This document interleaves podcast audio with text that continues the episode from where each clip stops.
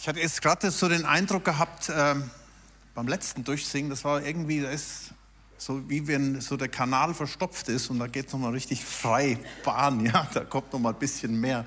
Ja, aber ich wünsche mir das echt auch für uns als Gemeinde, dass wir dieses Jahr so ein richtiges Jahr haben, wo wir auch geistlich so durchbrechen, ja, wo so ein bisschen die Verstopfungen weggehen und, äh, und so richtig freie Bahn ist.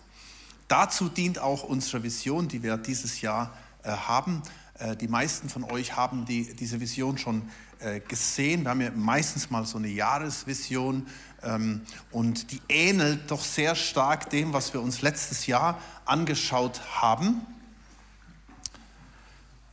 Lass das Bild einfach mal auf dich wirken, so eine knappe Minute vielleicht.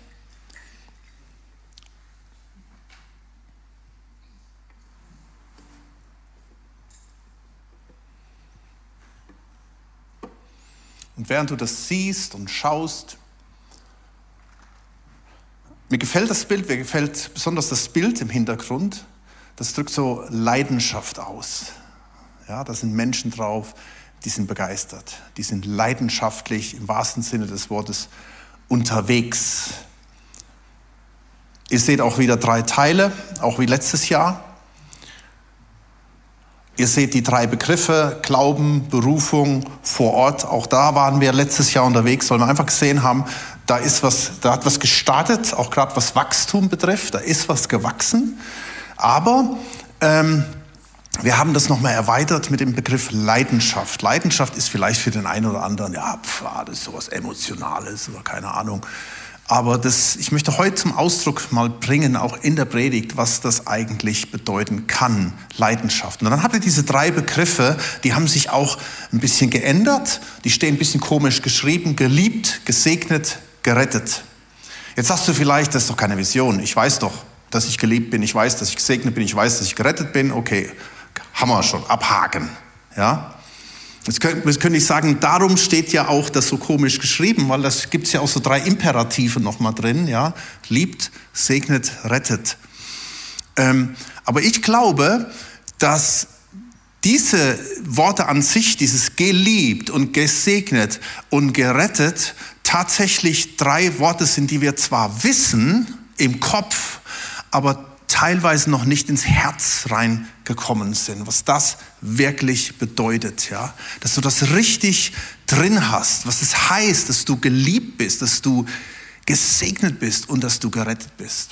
Und das wünsche ich mir, dass wir am Ende des Jahres so richtige Leidenschaft haben und das richtig begreifen. Und das wirkt sich dann wiederum auch nach außen auf aus. Und ich glaube, das Lied, was wir eben gesungen haben, hat das auch ein bisschen zum Ausdruck äh, gebracht.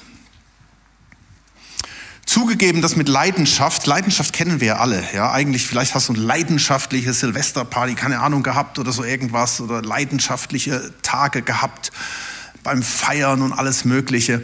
Und das ist, da hört es manchmal dann schon auf, ja. Das ist so die Leidenschaft, die so kurzweilig ist. Vielleicht könnte man das auch entgegenhalten bei diesem Bild, ja. Da macht man mal Urlaub und so und hat man richtig Leidenschaft und dann hockt man wieder im Büro und muss sich mit meinem, mit seinem Chef rumschlagen und dann ist die Leidenschaft schon wieder dahin.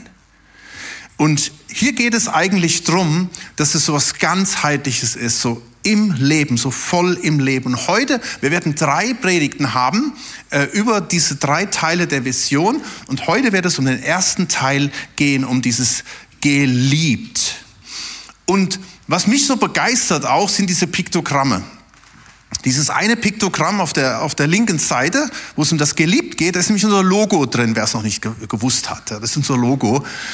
Und ähm, wer das auch noch nicht gewusst hat, da sind nämlich zwei Cs drin. Ja? City Chapel. Und mir fiel ein, eigentlich erst gestern Abend fiel mir das ein, als wir dieses Logo entwickelt haben. Das hat eine Studentin gemacht, die hat Grafikdesign studiert und die kam eines Tages auf uns zu, sagte, hey, ihr habt so ein schreckliches Logo, könnte man da mal was machen, ja? Ich würde das gerne als meine Abschluss-Bachelor- oder Masterarbeit machen, ja? Und dann hatten wir da im Büro gesessen und sie hat das dann entworfen. Äh, bevor sie das entworfen hatte, da saßen wir da mit diesem, mit einem Grafikbüro zusammen. Also sie musste sich da kurz schließen mit irgendwelchen Profis. Und dann hat er sich das ehemalige Logo angeschaut, hat gesagt, das sieht viel zu technisch aus irgendwie. Sie sind doch, Sie sind doch so was Christliches, ja. Und ich denke da immer, da muss doch irgendwie was, was Emotionales, da muss doch irgendwie Liebe durchkommen, ja. Und das war irgendwie so der Punkt gewesen.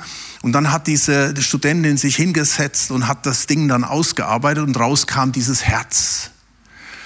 Wir haben eigentlich nie richtig darüber gepredigt, noch nicht, ja.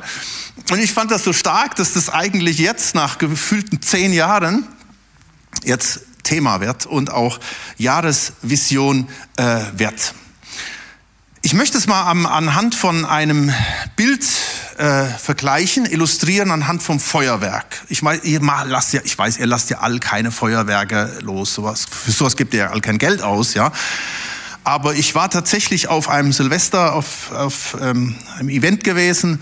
Und da gab es dann auch so eine Kiste. Und die sehen ja ganz martialisch aus. Ja, habt ihr die mal gesehen? So, so eine Riesenkiste. Da sind außen die unmöglichsten Bilder drauf, Fontänen und alles Mögliche. Ja, und dann wird das Ding angezündet und dann macht so puff, puff, puff, puff. Und du denkst, hey, wo habt denn das Ding gekauft? Ja, also es sah doch ganz anders aus eigentlich auf der Verpackung. Ja, und ich dachte so, während, während das da so puff, puff, puff macht, dachte ich, das ist so ein bisschen wie unsere Leidenschaft. Ja, die geht so ein bisschen hoch und dann verpufft das auch schnell.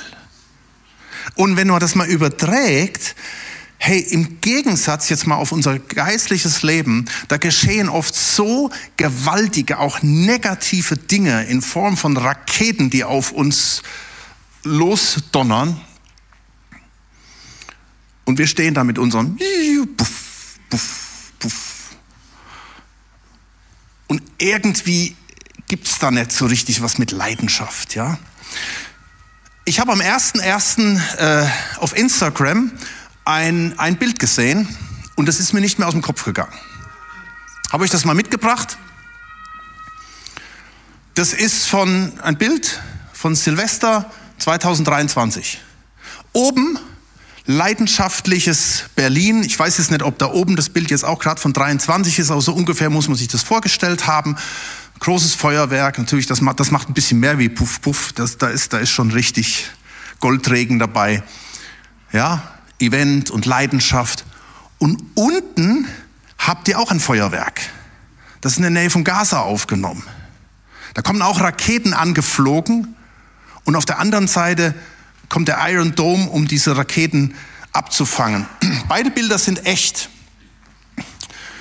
Und wenn du dieses Bild mal anschaust hier unten, dann glaube ich, dieses Bild entspricht oder soll vielleicht unserer Realität entsprechen. Also nicht so sehr das obere Feuerwerk, Eventleidenschaft, sondern das, was wir hier sehen. Und das mal im übertragenen Sinn. Ich glaube wirklich, dass Gott uns von Bild 1 zu Bild 2 führen will, jetzt in diesem neuen Jahr. Das sind, wenn du das mal im übertragenen Sinn siehst, da siehst du diese, ich sag mal, diese dämonischen Angriffe, die jetzt auf dich reinballern wollen und dich vernichten wollen. Und du bist ihm so hoffnungslos ausgeliefert. Und dann siehst du auf der einen Seite diese Iron Dome Raketen voller Leiden, die drücken für mich auch so ein bisschen Leidenschaft aus, die holen so richtig, nehmen so richtig Anlauf, die steigen also hoch, die, die holen wie so aus.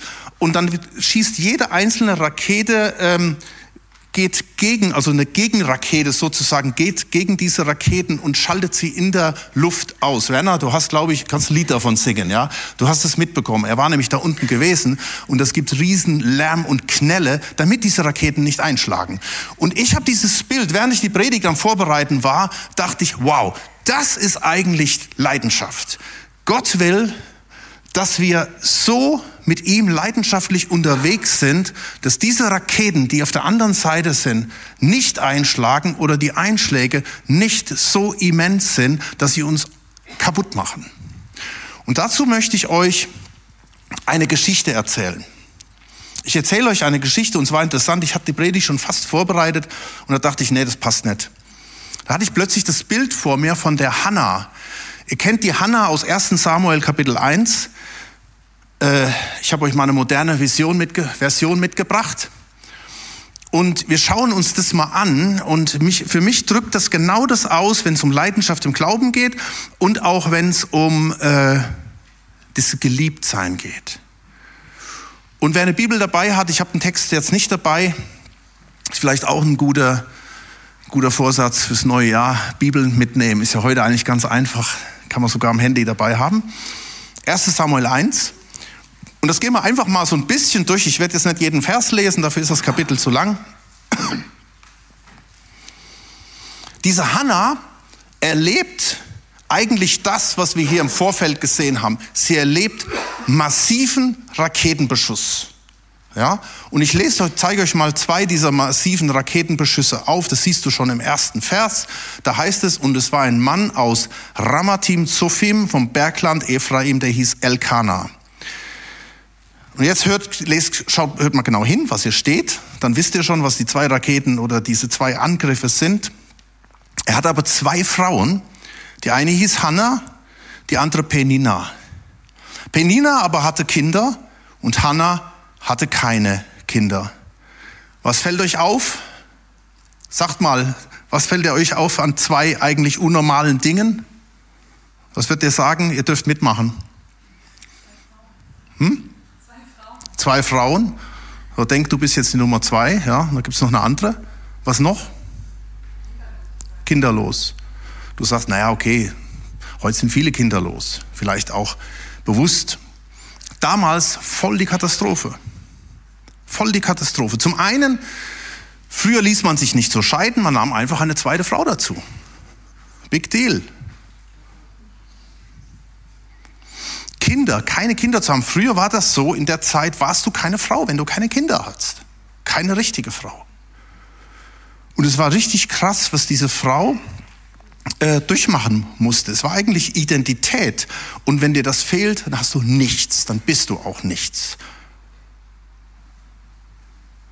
Und so erlebte sie das auch. In Vers 6 lesen wir.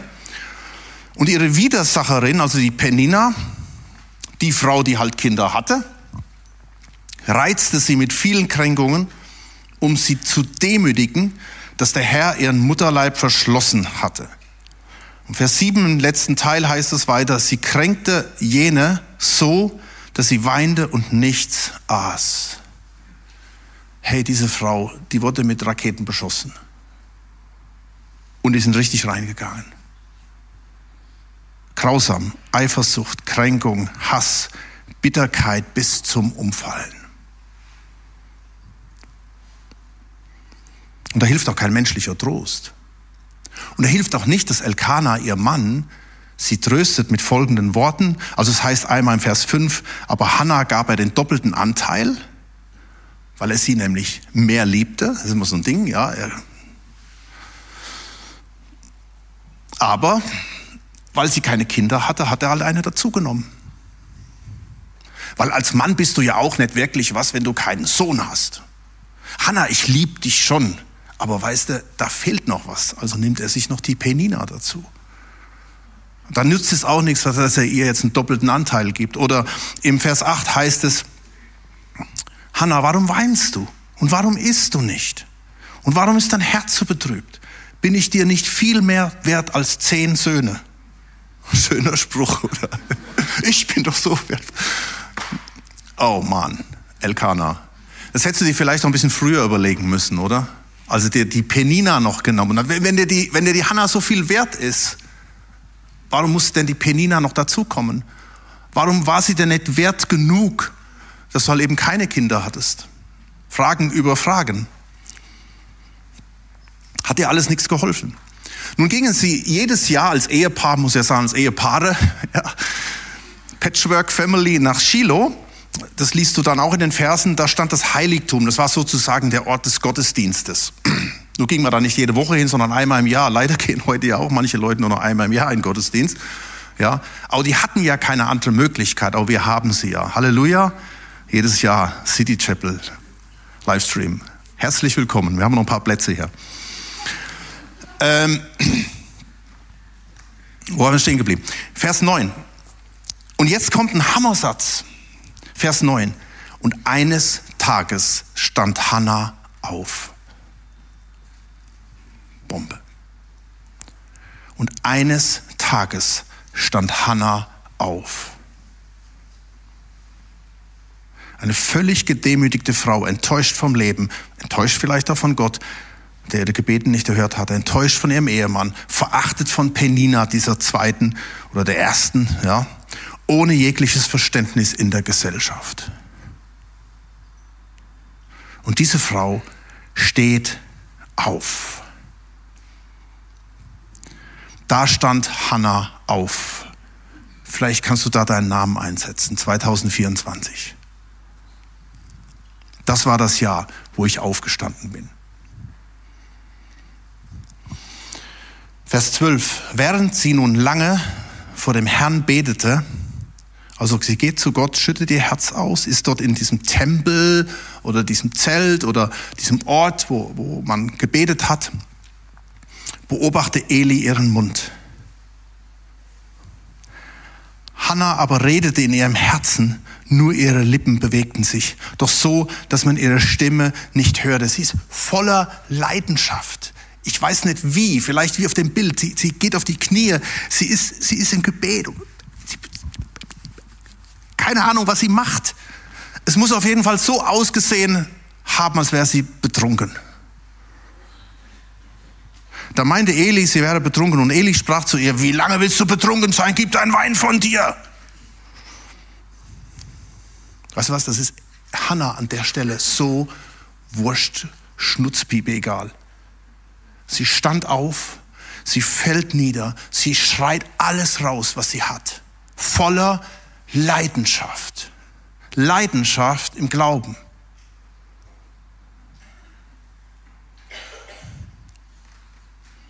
Und da bleibt nichts liegen.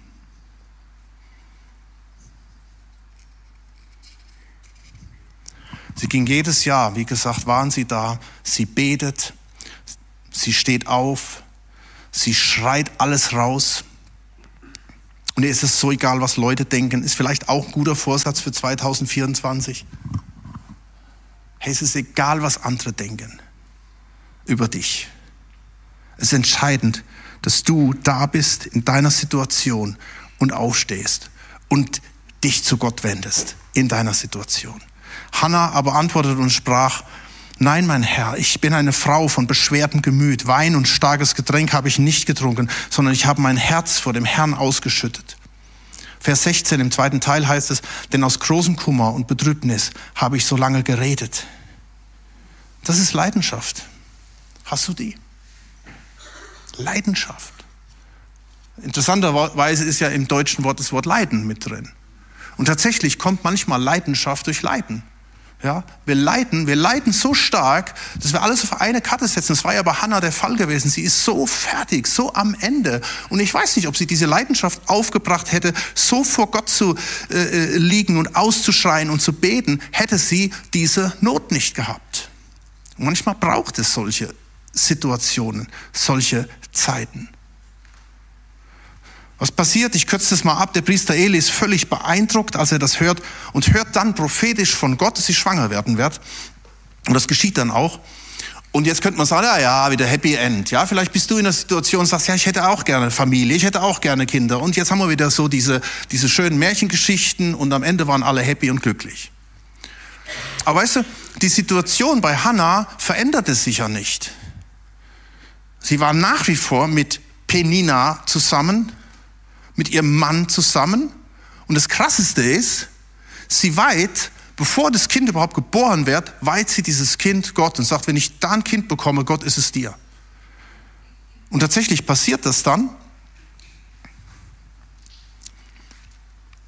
Im Vers 26 und sie sprach, also einige Jahre später, kommt sie zurück und bringt dieses Kind und weiht dieses Kind Gott. Ach mein Herr, so wahr deine Seele lebt, sagt sie zum Eli, dem, dem Priester. Ich bin die Frau, die hier bei dir stand, um zum Herrn zu beten. Ich habe um diesen Knaben gebeten und nun hat mir der Herr meine Bitte gewährt, da ich ihn an ihn, die ich an ihn gerichtet habe. Darum übergebe ich ihn auch jetzt dem Herrn. Alle Tage meines Lebens sei er dem Herrn übergeben. Und er betete dort den Herrn an. Ich gehe jetzt da nicht auf irgendwelche Details an, könnte man alles noch erklären, was passiert da alles. Nur der Punkt ist der, ja, von wegen Happy End, ja, die Situation bleibt für sie, aber irgendwas hat sich radikal verändert, dass sie jetzt nicht ein Kind haben muss, um happy zu sein, um leidenschaftlich unterwegs zu sein, dass sie auch nicht die Penina loshaben muss oder aus der Ehe, aus der Situation raus sein muss, sondern sie ist nach wie vor da drin. Aber es hat sich was verändert und sie schreibt dann sogar einen Worship-Song. Ein Anbetungslied, Kapitel 2. Da heißt es am ersten Vers, Kapitel 2, Vers 1, und Hannah betete oder betete an und sprach oder sang, mein Herz freut sich in dem Herrn, meinem Horn. Das Wort Horn steht für innere Stärke. Ja? Mein Horn ist erhöht durch den Herrn. Mein Mund hat sich weit aufgetan. Ein Bild für Leidenschaft über meine Feinde, Penina, Umwelt, Ehemann, keine Ahnung, was auch immer, Sorgen, denn ich freue mich in deinem Heil. Das ist jetzt meine Identität. Nicht die ganzen Dinge, die mir fehlen. Vielleicht dein Jahresziel. Jetzt muss dieses Jahr endlich das und dies und jenes kommen. Nein, das ist mein Ziel erreicht. Ich bin mir bewusst, ich habe meinen Herrn, mein Heil. Ich bin geliebt. Denn ich freue mich in deinem Heil. Und dann Vers 2, niemand ist heilig wie der Herr. Ja, es ist keiner außer dir. Und es ist kein Fels wie unser Gott. Aus leidenschaftlicher Bitterkeit wird leidenschaftliche Liebe zu Gott. Aus Alten wird Neues. Aus Wüste werden Ströme von lebendigem Wasser und beachte, wie gesagt, die Umstände bleiben. Aber sie weiß und sie erlebt, dass sie geliebt ist von Gott. Und am Ende kann sie sogar diese Liebe von Gott erwidern an Penina, an ihren Mann. Und das ist das Ding, ja. Wenn ich jetzt noch mal euch diese Vision zeige, diese, ähm, Entschuldigung, andere Richtung. Wenn ich euch das jetzt noch mal zeige, das ist der Punkt. Je mehr wir uns bewusst sind, dass wir geliebt sind, Hannah, umso mehr kann sie lieben. Und da müssen sich die Umstände gar nicht verändern. Und das ist das Starke.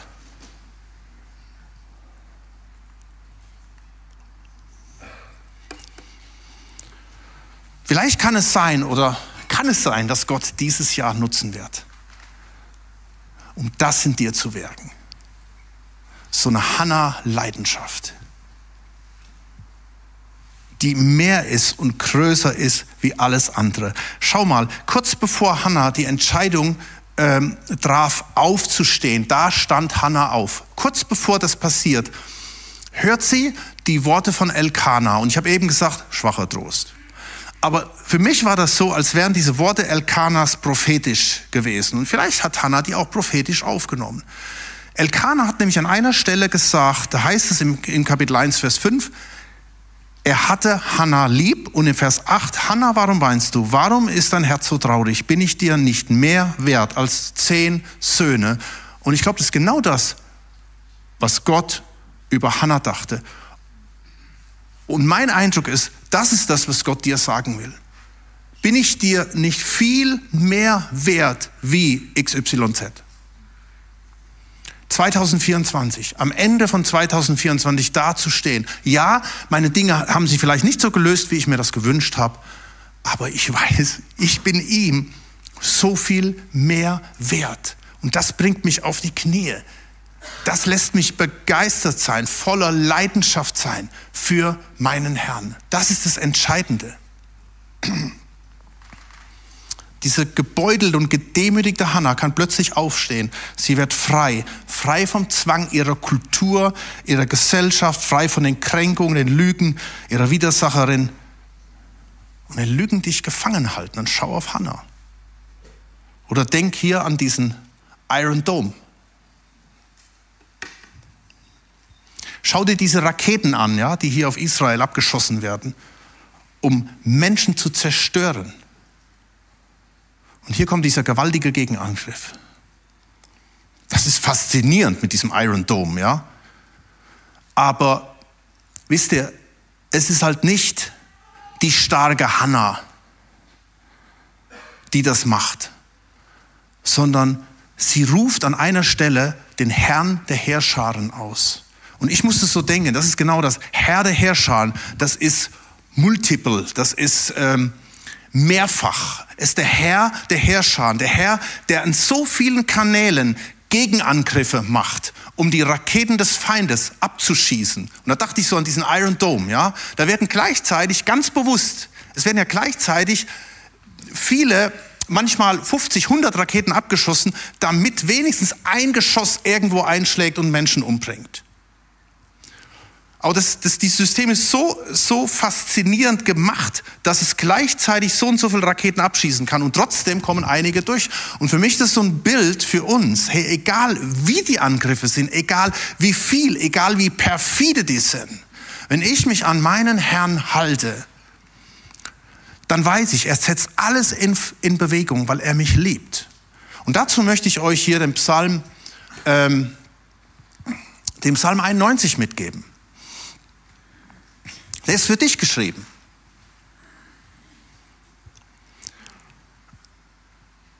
Wer unter dem Iron Dome sitzt, ja, könnte man sagen, nein, wer unter dem Schirm des Höchsten sitzt, wer unter dem Schatten des Allmächtigen bleibt, der spricht zum Herrn. Ich muss keine Angst haben. Meine Zuversicht, meine Burg, mein Gott, auf den ich hoffe. Denn er rettet dich von, jetzt wird alles aufgezählt, vom Strick des Jägers, von der verderblichen Pest. Er wird dich mit seinen Fittichen decken. Und Zuflucht wirst du haben, wie die Küken, ja, bei ihrer Henne. Unter deinen Flügeln, unter seinen Flügeln. Seine Wahrheit ist Schirm und Schild, dass du nicht erschrecken musst vor dem Grauen in der Nacht oder vor den Pfeilen oder den Raketen, die des Tags fliegen. Das ist der Punkt. Und je mehr wir an ihm dranhängen, je mehr ich mir bewusst bin, er liebt mich. Ja, er liebt auch den anderen und, und die und jene, aber er liebt mich. Das darfst du sagen, ja? Das kann ich nicht für dich sagen. Du kannst sagen, ja, danke, du liebst mich.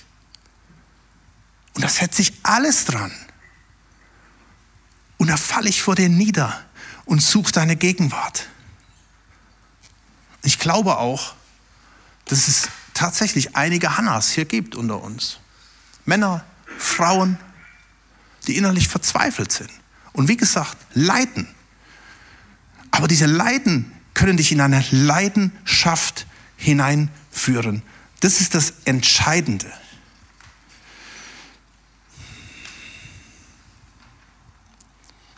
Ich würde sogar so sagen, du musst es lernen, leidenschaftlich zu glauben. Das reicht nicht, wenn wir so einen Sonntagsgottesdienstglauben haben.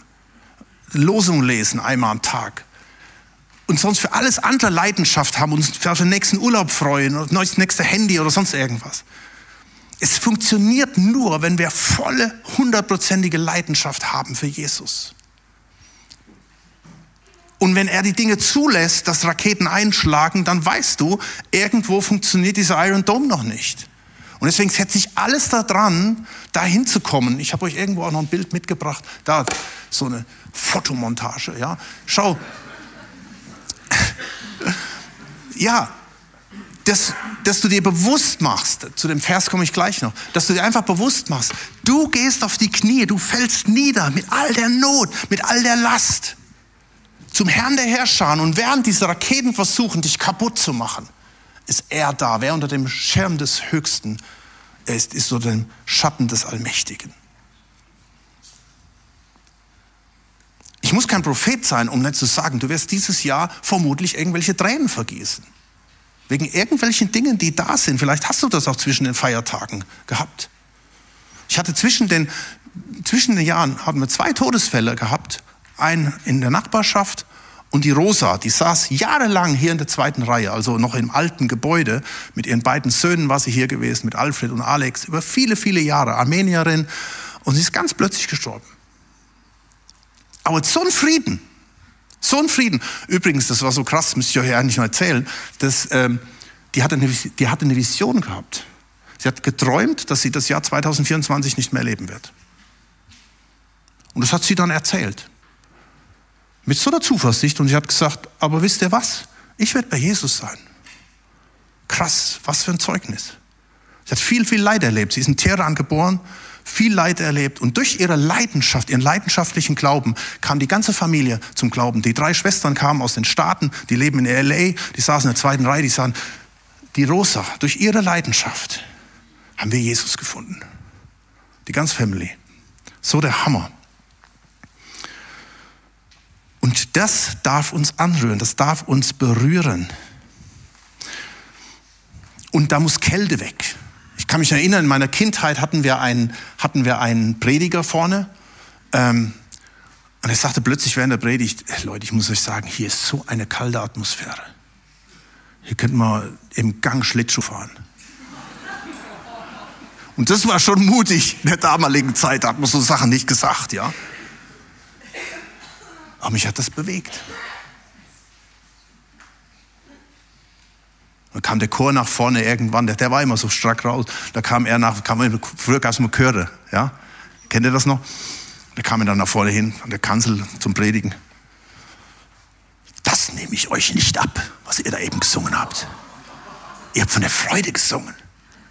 Und ihr steht da mit so Gesichtern. Ja, das ist krass. So Sachen habe ich mich noch nicht getraut. Aber das ist ja hier auch nicht der Fall, ja. Steht auch nicht in meinen Unterlagen drin. Äh, bleiben wir mal bei, dem, bei den Tränen. John Piper, der ja auch ähm, vielen bekannt ist, sagte mal Folgendes. Tausende von Christen wuchsen in Elternhäusern mit wenig gesunder, gesunden Emotionen auf. Wenn Emotionen wenn Emotionen, dann war es durch Wut dominiert. Die meisten dieser vielen Menschen sind emotional verkümmert. Sie haben wenig Mitgefühl und weinen selten bis gar nicht. Viele sagen, so bin ich halt und glauben nicht, dass Gott etwas tun kann oder tun wird, um ihnen das Geschenk heiliger Tränen zu geben. Ich denke, diese Einstellung ehrt Gott nicht. Diese Einstellung, also diese kalte Haltung, ehrt Gott nicht und ist schädlich für die Seele. Es gab eine Zeit als junger Mann, da konnte ich nicht mehr weinen. Und ich war in Afrika gewesen und dann ist was passiert, Umstände sind passiert, die mir das, die, die für mich so schwer gemacht haben. Und ich bin dann ins Gebet gelaufen, das weiß ich noch. Und irgendwann kam es wie Wasserbäche.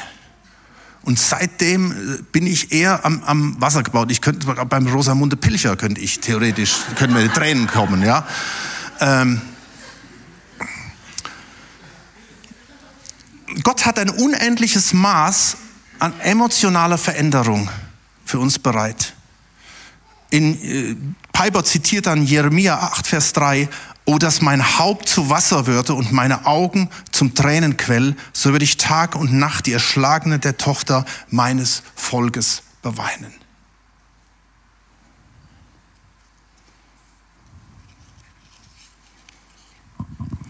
Soll ich eigentlich noch ein Beispiel erzählen? Das lasse ich jetzt aber weg du kannst schon mal kommen hier, wir gehen schon mal in. Das gibt ja auch Leute, die sagen, ah, ich habe das nicht so gern, wenn das so emotional ist, wenn man dann gebetet wird und nebenher noch das Klavierklimper und so. Ähm, das ist kein Geklimper, das ist richtig, das ist richtig ja. ja.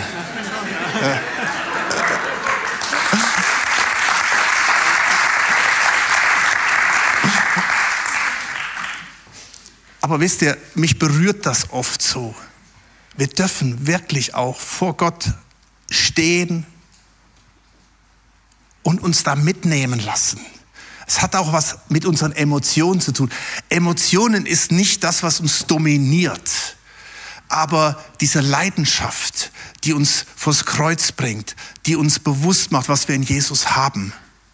Und ich möchte ähm, schließen mit, mit diesem Vers, den ich, den ihr eben schon mal ansatzweise gesehen habt. Ähm, und ich finde diese Kombination dieses Bildes so wichtig und so stark. Wie gesagt, ihr habt auf der einen Seite diese Angriffe, diese feurigen Pfeile, und auf der anderen Seite steht diese Person, du, und bist am Boden und schreist zu Gott dass der Herr der Herrscher eingreift und während du das vielleicht überhaupt nicht weißt und fühlst, ist er bereits dran, der Herr der Herrscher, weil er dich liebt, weil er dich liebt. Und dazu lese ich Kolosser 2, Vers 14 vor. Er hat den Schuldschein getilgt, der mit seinen Forderungen gegen uns war. Gott. Und er hat ihn weggetan und ans Kreuz geheftet. Er, Gott, hat die Mächte und Gewalten, hier siehst du sie, ihrer Macht entkleidet und sie öffentlich zur Schau gestellt. Das ist ein öffentliches Ding, wenn du siehst, da kommen die Raketen und die Leute gucken hoch und pang, pang, pang, pang, die werden alle ausgelöscht. Und er hat einen Triumph aus ihnen gemacht in Christus. Hier geht es nur um etwas, es geht um Menschenleben, aber nur was Sichtbares. In der unsichtbaren Welt, da knallt es noch viel mächtiger. Und ich bin überzeugt davon, wir werden, wenn wir mal im Himmel sind, und dann wird er uns mal diese Bilder zeigen, wo es überall geknallt hat, wo er sich eingesetzt hat für uns. Wir werden überwältigt sein. Und mein Wunsch ist, dass wir jetzt schon überwältigt sind, jetzt schon überwältigt sind. Voll. Wie sehr er uns liebt. Er hat einen Triumph aus ihnen gemacht in Christus. So lasst euch von nun von niemandem ein schlechtes Gewissen machen. Aber es braucht Christus dazu. Es braucht das Kreuz. Es braucht, dass wir zu ihm kommen. Ja, wie diese Frau symbolisch. Es geht nicht ohne. Ich muss mich beugen. Ich muss unter dem Schirm des Höchsten sein. Ich muss wie die Küken unter die Fittiche kommen. Und dafür möchte ich jetzt beten. Lass uns aufstehen.